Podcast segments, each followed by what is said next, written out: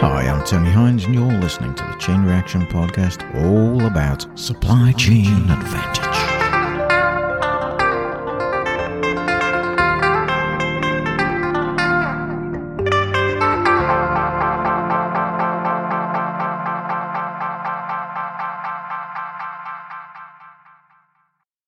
Hi, Tony Hines here. Glad you could drop by. Well, can you believe it?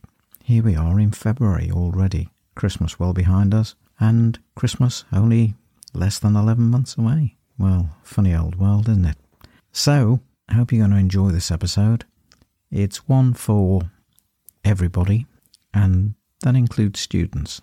Students interested in supply chain ought to be very interested in this topic because it's about the external environment within which supply chains operate. And it follows on from systems thinking, which we talked about in a previous episode, and uh, it helps shape the environment in which those supply chains operate and what supply chain strategies need to take account of. So, hope you enjoy the episode.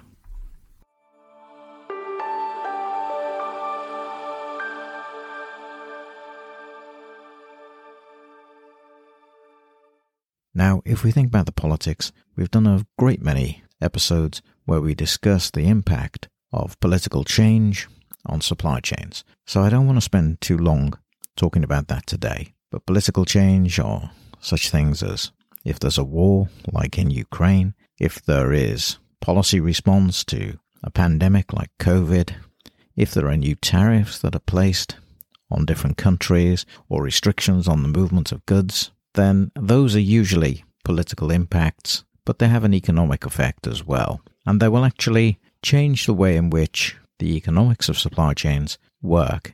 Now, that's important because if we want to manage those supply chains and have strategies in place that maintain profitability, service to the customer, and generally have efficient and effective supply chains, then we have to be aware of those political and economic changes and shifts that are taking place in the world.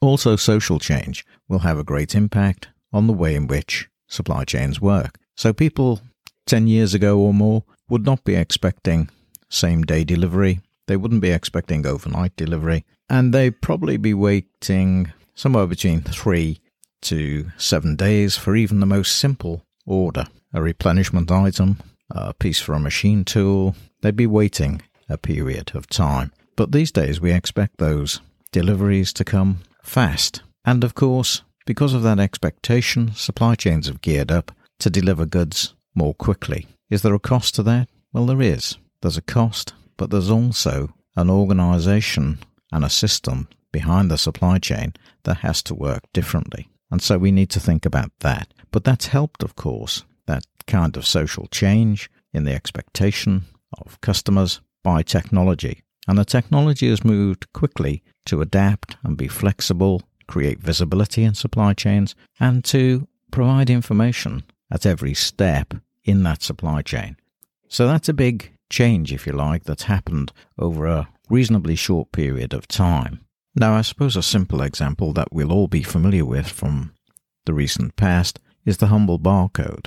And if you look at the humble barcode, that was actually a real development to gain some visibility over the movement of goods through supply chains because it was cheap, it was effective, and you could place a barcode because of its size. It's just a small one centimeter, couple of centimeters square piece that goes on to a, any item that you want to move. It can go on to a box. It can go on to a packet. It can go on a newspaper. It's on a book. It's on tins. It can go on labels.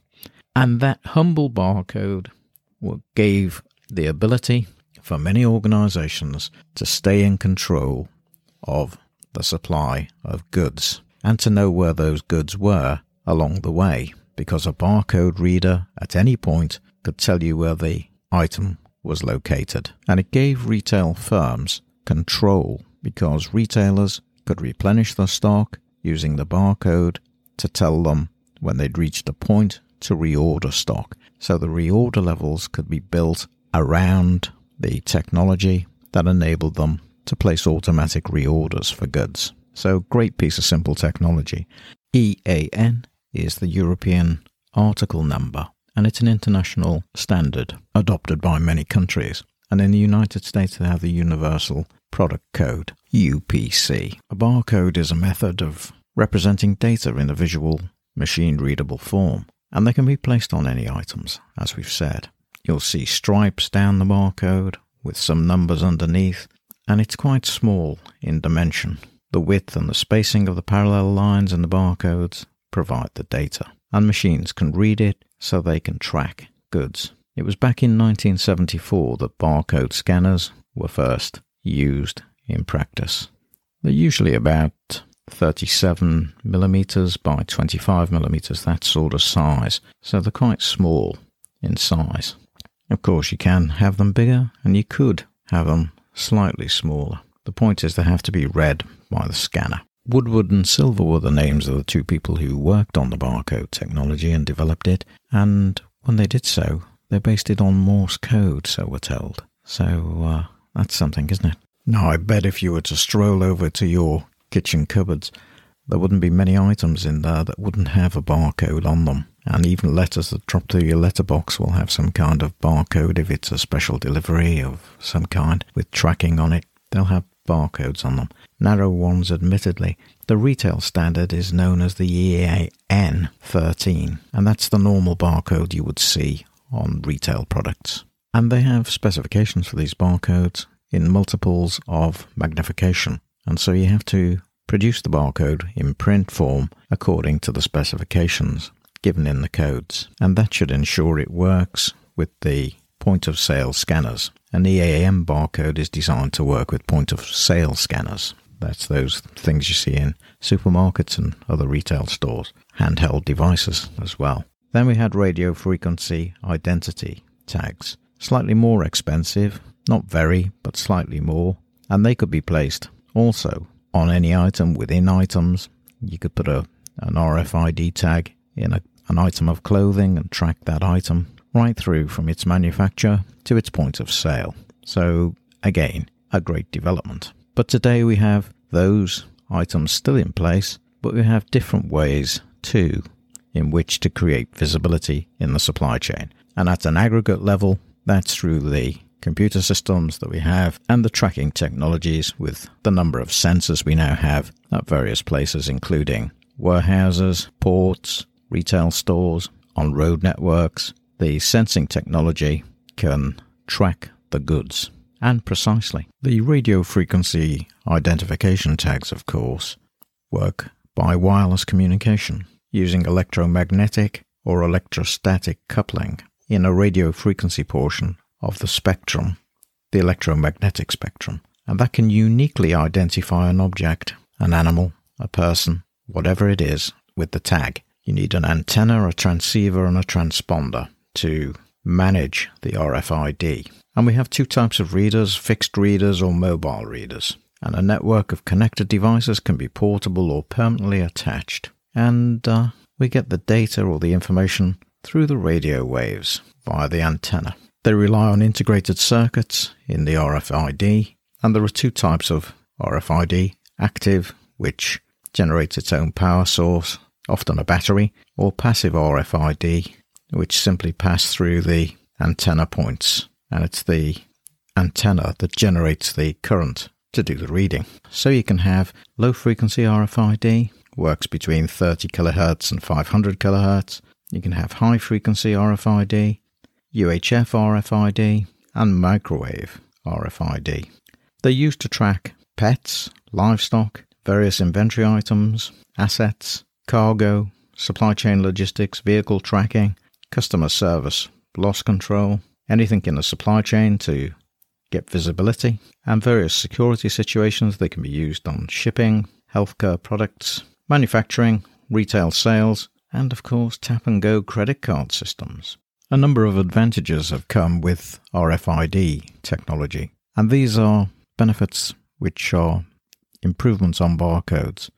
You can identify individual objects without direct line of sight, whereas a barcode you've got to be close up.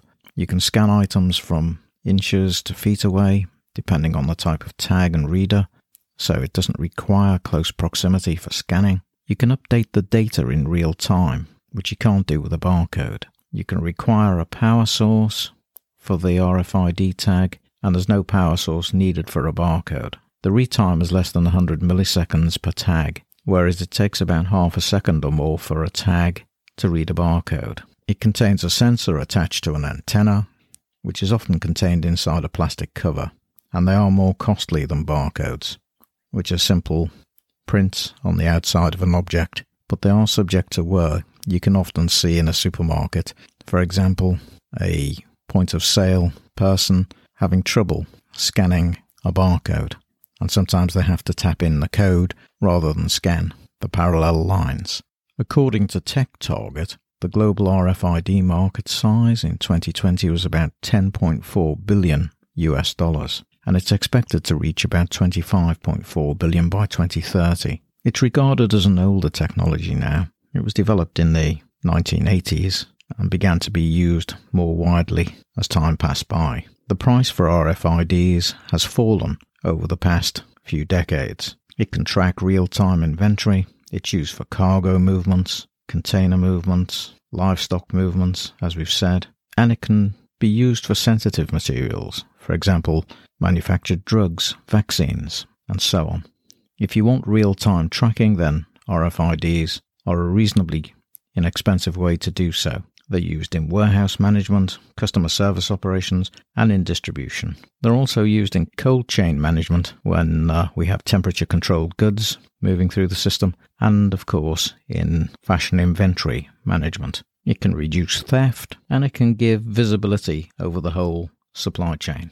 Much of what we do today to track visibility of goods in the supply chain can be done on a smartphone. We don't always need dedicated handheld sets, which was the case a few years back. But because of RFID, NFC, and other technologies, we're now able to communicate using our smartphones. There are, of course, risks to doing so, and that involves possibility of data theft and privacy issues. And if you're thinking of doing that, you ought to read more about it to uh, protect yourself. There are other types of uh, technology that we use in supply chains. For example, fleet tracking technology to track the movements of trucks, rail cars, ocean going vessels, and other modes of transport. They f- frequently use Internet of Thing devices, IoT devices, that report position of a vehicle based on global positioning software coordinates, GPS, and provide intermittent or real time location updates. Now, if you're not familiar with this type of technology, most people who've ordered goods maybe from a, an online retailer, such as Amazon or someone else, may well find that they can track their delivery to their home address through the smartphone, and you can look at a map. You'll be notified where your goods are and where the driver is with the van with your goods on it at particular times when it's getting near to your delivery time. So it's that type of technology that's used commercially for all sorts of fleet tracking. GPS IoT technology devices are also used for intermodal shipping containers to keep track of those. And then we have warehouse and storage tracking technology. These can be Bluetooth low energy beacons for location tracking, the acronyms BLE for the Bluetooth low energy, or ultra wide beacons for location tracking, known as ultra wideband UWB beacon technology. And then we've got the RFIDs that we just talked about, and we've got barcodes that we've spoken about. And then the supply chain tracking software, which can link to the various signals being received. All of these tracking technologies have transformed the way we operate our supply chains digitally, and they've changed the game for transparency and visibility within our supply chains. Now, it's no surprise that I've spent quite a bit of time talking about the technology that's enabled our supply chains to provide greater visibility of the movement of goods throughout the supply chain throughout the whole network, throughout the system, from source to consumption. And that's some of the most visible and most useful technology that's been developed in the past few decades. And these things coming together through what we call Industry 4 and the Internet of Things, IoT, enables these devices to communicate seamlessly with each other without human intervention. And so that gives us the ability through GPS and the various technologies we've discussed to actually get the data on the movements as they happen in real time. So we're no longer guessing where things are. We know where things are if we use the technologies. And it's no surprise, I suppose, that supply chains have become more technology focused. And it's essential for businesses to actually transform from those analog supply chains to this digital supply chain that we talk about constantly. So we need greater investment in that technology to receive the benefit. When we look at technology, we really are not buying the technology itself for any aesthetic or purpose devoted to the technology. We're buying the benefits that the technology can bring to our supply chain, and we have to stay focused on what it is exactly that we want to do in our supply chain to make sure that we invest in the right types of technology to bring the necessary benefits that we need in our own supply chain. We don't want to be sold the technology. We want to be informed about the benefits the technology brings. And we want to be sure that the investment we make is going to bring those benefits at reasonable cost and it's going to work with all the other technologies that we link to it. Quite often, it's easier to purchase technology when you haven't got any because you're not trying to patch up legacy systems. In other words, join pieces together that may not work as well as you'd hoped. It's much easier to start on a blank page. We don't all have that privilege, but we need to be very careful about making the investment. And we need to know from the organization that's supplying us what the technology can actually do and what we can expect it to achieve for our business. So stay focused on what you want. And all you guys out there selling the technology, stay focused on the customer. Stay focused on what the customer needs. After all, that's what supply chains are about. So I began the episode talking about supply chain pest. In other words, those political, economic, social, and technological influences on the supply chain. And it's no surprise, I suppose, as the episode unfolded, that we spent a great deal of time on the technology, because it's so important to how we manage supply chains these days. But we need to remember that supply chains take place in a broader economic system that has political influences, governments make rules, change the way goods can be moved across borders, change the way regulations will be operated, tariffs, duties, and of course, they impact supply chains through disruptions that governments introduce. For example, in the case of COVID 19, when China locked down, massive disruption. When other countries locked down, massive disruption. It changes the economics, where the demand falls or rises when economies begin to reopen, puts undue pressure on supply chains. Supply chains are operating not normally, but they're operating at peaks and troughs that they're not used to, and that had to be carefully managed. And of course, didn't always work because the normal systems were so disrupted. So we've got this political influence, we've got the economics changing as a result of disruptions or as a result of other influences, such as the political influence and such as social change that we talked about, and the way societies change what they value and the values that they have, as we've had more interest by populations in many countries concerned over climate change, concerned about pollution, concerned about all types of different influences in their lives. That changes what's bought, what's sold, what's supplied, what's demanded, and it changes the economics of the whole system. So again, social change can influence too the economics of the system. And of course, so too can technology. As we improve technologies, we can get greater visibility over our supply chains, greater control over those supply chains. It's still, of course, a physical process and not just a digital process. We still have to move those goods by road, rail, sea, and air. And as we do so, it's the visibility that enables us to track and plan the movements carefully, efficiently, to serve the markets effectively, and to satisfy that customer demand. And so, when it comes to thinking of the political, economic, social, technological shifts, it's very important that firms stay focused on what's happening around them, what the interconnections are, and particularly how those influences are going to change what they will need to do to achieve supply chain advantage. Well, that's it for this episode. I hope you found it interesting and useful. And if there are any episodes that you've missed, drop by and pick them up and have a listen. And I'll leave you with this thought to create supply chain advantage, you have to stay focused on the customer. I'm Tony Hines. I'm signing off, and I'll see you next time. Bye for now.